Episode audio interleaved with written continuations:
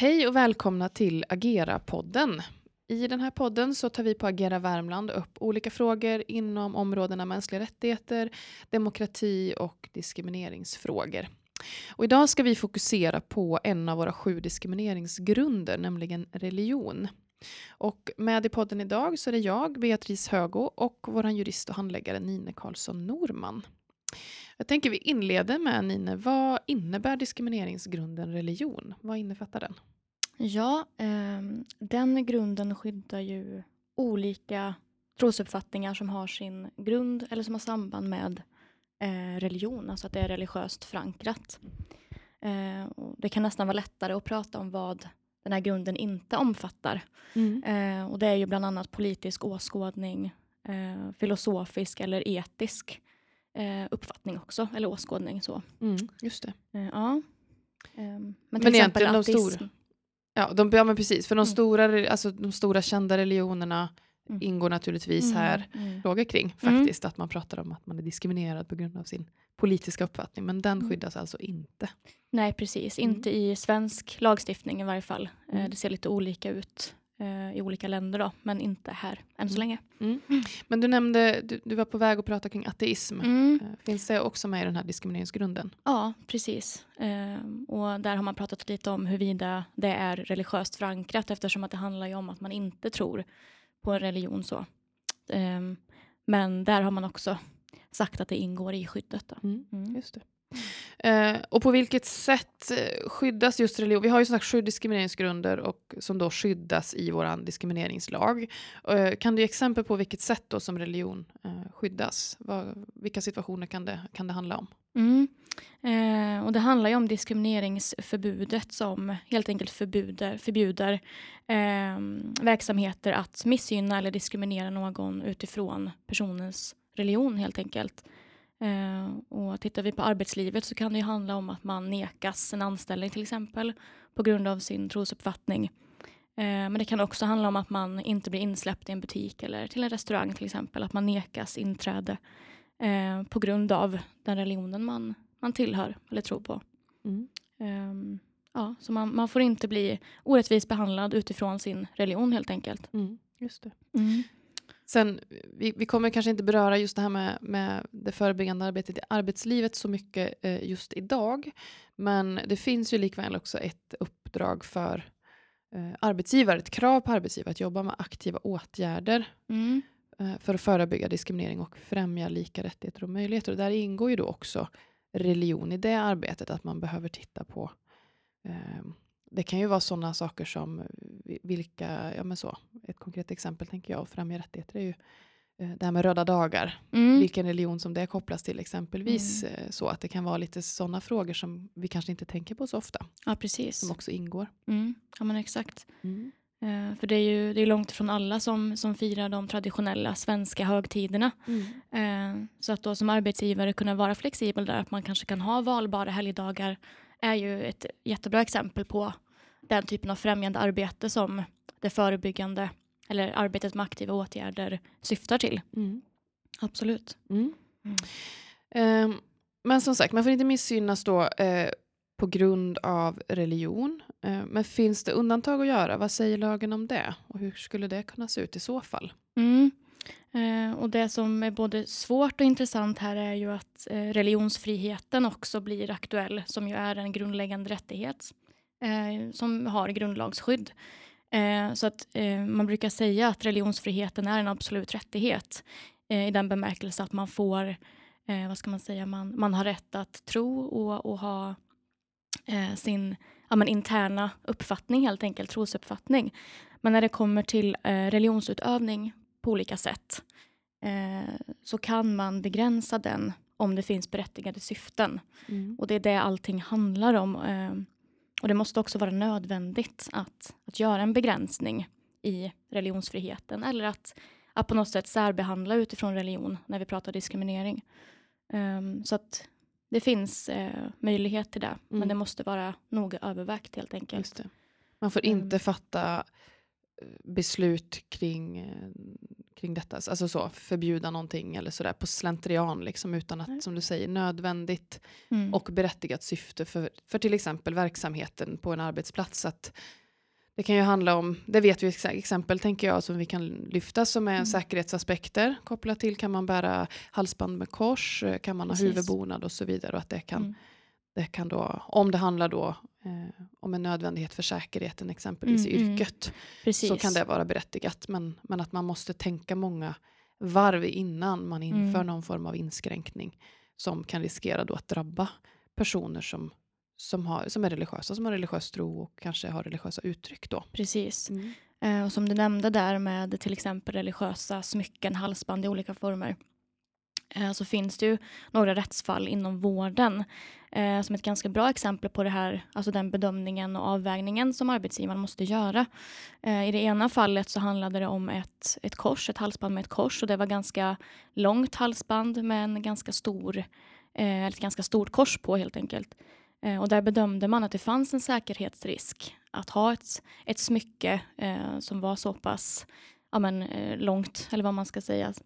Eh, så av den anledningen kunde man be personalen att, att inte bära det helt enkelt. Men i ett annat fall så rörde det ett mycket mindre smycke med ett mycket mindre kors. Eh, och där, där ansåg man det inte eh, nödvändigt helt enkelt. För att det utgjorde inte samma säkerhetsrisk. Så att det handlar ju verkligen om avvägningar i varje enskilt fall. Mm.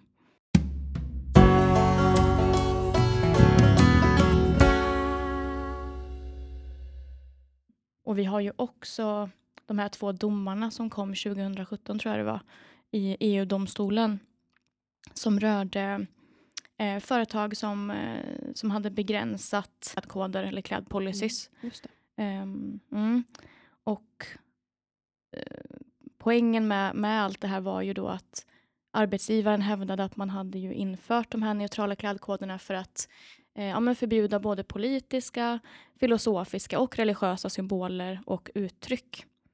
Ehm, och domstolen sa här då att ehm, den här typen av klädkod kan vara okej under förutsättning att den inte riktar sig specifikt till religiös, religiösa uttryck och att den bara gäller för anställda som har kundkontakter. Mm. Ehm, Just det. Men det här var ganska uppmärksammat också i, i media när det här fallet Mm. kom. Ja. Så, men det är väl lite omdiskuterat att, Mm. att det finns risk också så att säga att i fallet med arbetslivet att man Mm. övertolkar eh, den här domen. Vad, vad kan man säga om det? Ja, precis. Eh, Jag skulle också vilja lägga till där innan att EU-domstolen tog ju heller inte ställning till huruvida det här kunde utgöra indirekt diskriminering utan man tittade enbart på om det var direkt diskriminering. Mm. För det finns ju olika former där också. Eh, Så det har man inte tagit ställning till än så vitt jag vet. Ehm, Men, men just det, här med att man eventuellt har övertolkat de här domarna. eh, Det kan knytas an till arbetsgivares ansvar att också arbeta förebyggande mot diskriminering Mm. och verka för lika rättigheter och möjligheter som vi var inne på tidigare. Mm. Ehm, och där handlar det om att skapa inkluderande arbetsplatser eh, som ehm, respekterar och tolererar människors olika ja, men uttryck och, och åsikter och sådär. Ehm, I den grad det är möjligt helt enkelt. Och det här arbetet ska ju ske ut, utifrån alla sju diskrimineringsgrunder. Eh, och däribland religion då. Mm. Eh, så att eh, här kan man säga att man har, man har kopplat på en till dimension i, i det här.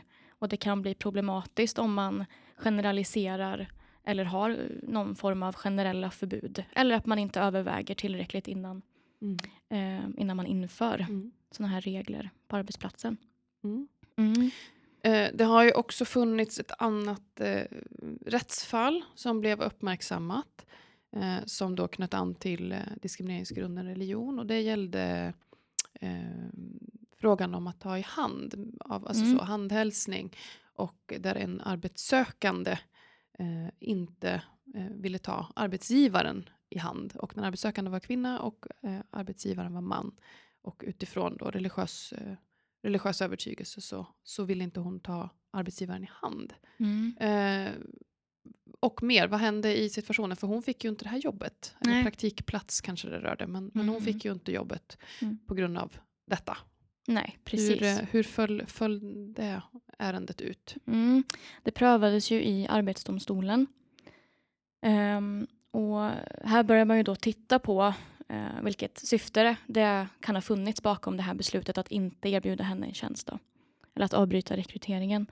Um, och arbetsgivaren hävdade att det här var ur arbetsmiljösynpunkt som man ansåg att um, arbetstagare måste kunna ta i hand med alla kön för att det annars kan uh, skapa arbetsmiljöproblem helt enkelt. Så. Och då behövde jag domstolen titta på om det här var ett berättigat syfte. Uh, och det ansåg man att det var. Uh, för arbetsmiljö är ju eh, ytterst arbetsgivarens ansvar. Så det, det var inget konstigt med det, med det syftet så att säga. Men när man sen började titta på om det här verkligen var nödvändigt för att uppnå syftet, det vill mm. säga att inte anställa henne, och det är verkligen nödvändigt, så ansåg domstolen att det här kan man faktiskt, eh, alltså den här frågan kan man jobba med på andra sätt. Eh, man kan till exempel ehm, ja, men, som arbetsgivare vara tydlig med att man, man kan hälsa på det sättet som som man själv föredrar så länge man hälsar på andra. Och den här kvinnan hade ju lagt sin hand över hjärtat och mm. hälsade på det sättet. Så att hon hade ju inte varit respektlös på något sätt utan Nej, varit väldigt um, ja, men tydlig med att det här är på grund av min religion och jag väljer att hälsa så här. Liksom så. Mm. Just det. Ja, så att, så att, ja. Och där har ju också diskrimineringsombudsmannen DO mm. eh, liksom uttalat sig kring detta och ju också sagt att så länge det här också sker då lika, mm. sättet man vill hälsa på, sker det likvärdigt eh, mot både kvinnor och män, mm. eh, så är det inga konstigheter. Så, vare sig man då kanske i det här fallet var arbetssökande, men, men om man också är anställd på en arbetsplats, mm. eh, så som du säger, ett respektfullt bemötande kan uppnås på mm. olika sätt. Precis det är nödvändigheten i de här olika bestämmelserna ja. som är viktiga att tänka på. Ja, men precis. Så. Och man sa ju också det att utifrån religionsfriheten så kan man heller inte tvinga någon att, att ta i hand om det strider mot ens religion. Så, precis. så det, den aspekten kommer in även där. Mm. Mm. Eh, sen finns det ju lite aktuella frågor också som ännu inte har avgjorts eh, där man tittar på, skulle det här kunna utgöra eh, diskriminering? Mm. Bland annat har vi i Bromölla kommun så tog man ett, eh, ett eh, beslut som rörde ett, ett generellt böneförbud i kommunen. Mm. Eh, så, och eh, de här frågorna börjar ju liksom lyftas lite granna och eh, ja, det, det, vi kan se och höra lite i debatten är ju också att det här eh, ofta tenderar att drabba och också rikta in sig mot muslimska grupper. Så, men i, i Bromölla kommun så har man då tagit det här beslutet. Mm. Eh, vad, vad, kan vi säga om det? Vart ligger frågan och vilka liksom, aspekter kopplat till diskrimineringslagen och grunden religion kan finnas här? Mm. Um, det här beslutet är ju både JO-anmält och DO-anmält. Um, och vi väntar ju på någon form av yttrande nu från DO som har ställt frågor till kommunen för att utreda om det här kan vara diskriminerande. Uh, så vi vet inte riktigt. Um, men, eh, men vi, vi, får se hur, hur DO ställer sig till det här. Eh, men det här är ju ett eh, generellt utformat förbud. Ehm, och det tycker vi inte om, ska vi säga, i Nej, de här frågorna. Precis. Viktigt som sagt att ja. göra noggranna avvägningar i. Precis. Mm. Eh, och man har ju också från kommunens sida sagt att det inte finns något problem idag med att, att personer går ifrån det löpande arbetet för att be till exempel. Eh, så man ser ju ingen problematik där. Så frågan är ju eh, vad, vad, syftet med ett sånt här förbud är. Och det återstår ju att, att se hur, huruvida det här också är nödvändigt för att uppnå då det här syftet. Eh, man har också pratat om att, ehm, att man har andra typer av förbud som rökförbud till exempel. Att man inte får gå ifrån det, det löpande arbetet så att säga för att, att röka då till exempel. Eh, men eh, vad ska man säga, den här grund, grundlagsskyddade friheten som finns i religionen, religionsfrihet finns ju inte på samma sätt i ja, men till exempel rätten att ta emot privata samtal eller att, att eh, på annat sätt gå ifrån arbetet. Så mm. där, redan där ser vi ju en väldigt markant skillnad i liksom, vilka rättigheter det här gäller så att säga. Mm. Um, och också utifrån, och det, naturligtvis är det som så att en arbetsgivare um, liksom styr över så att säga produktionen eller det löpande arbetet. Men mm. igen som vi var inne på, vikten av ett förebyggande och också främjande arbete. Att där vissa arbetsplatser så finns det alla möjligheter att, eh, så att säga, det handlar inte om att kanske då gå ifrån på sin arbetstid, utan man kan lösa det inom ramen ändå för anställningens, eh, ja men så, beroende på vad man har för typ av jobb, att man ändå kan, eh, kan gå ifrån för det och att det kan vara en viktig del då i ett förebyggande och främjande arbete som arbetsgivarna ska jobba med. Precis. Mm. Um, ja, men exakt, att man skulle kunna ordna till exempel med flextid och sådana saker så att man kan tillgodose de här önskemålen om man vill, om man vill be på under en viss tid av arbetstiden eller så. Um, så att uh, man skulle ju kunna se redan nu att sådana här typer av förbud uh, riskerar att ja, men, hindra arbetsgivarens arbete uh, med att förebygga diskriminering och verka för lika rättigheter. Um, så, så att ja. Mm. ja mm. Men för, liksom för att sammanfatta så som sagt så har vi gått igenom eh, vad diskrimineringsgrunden religion innefattar och vad som inte innefattas där. Eh, som sagt politisk uppfattning exempelvis. Eh, och att liksom generellt vi har ett diskrimineringsförbud. Man får inte missgynnas eller diskrimineras utifrån eh, och på grund av eh, sin, sin religion. Eh, vi har tittat på ett par rättsfall där ändå frågan har eh, varit uppe för prövning. Ibland med utslag att det har utgjort diskriminering och ibland då inte.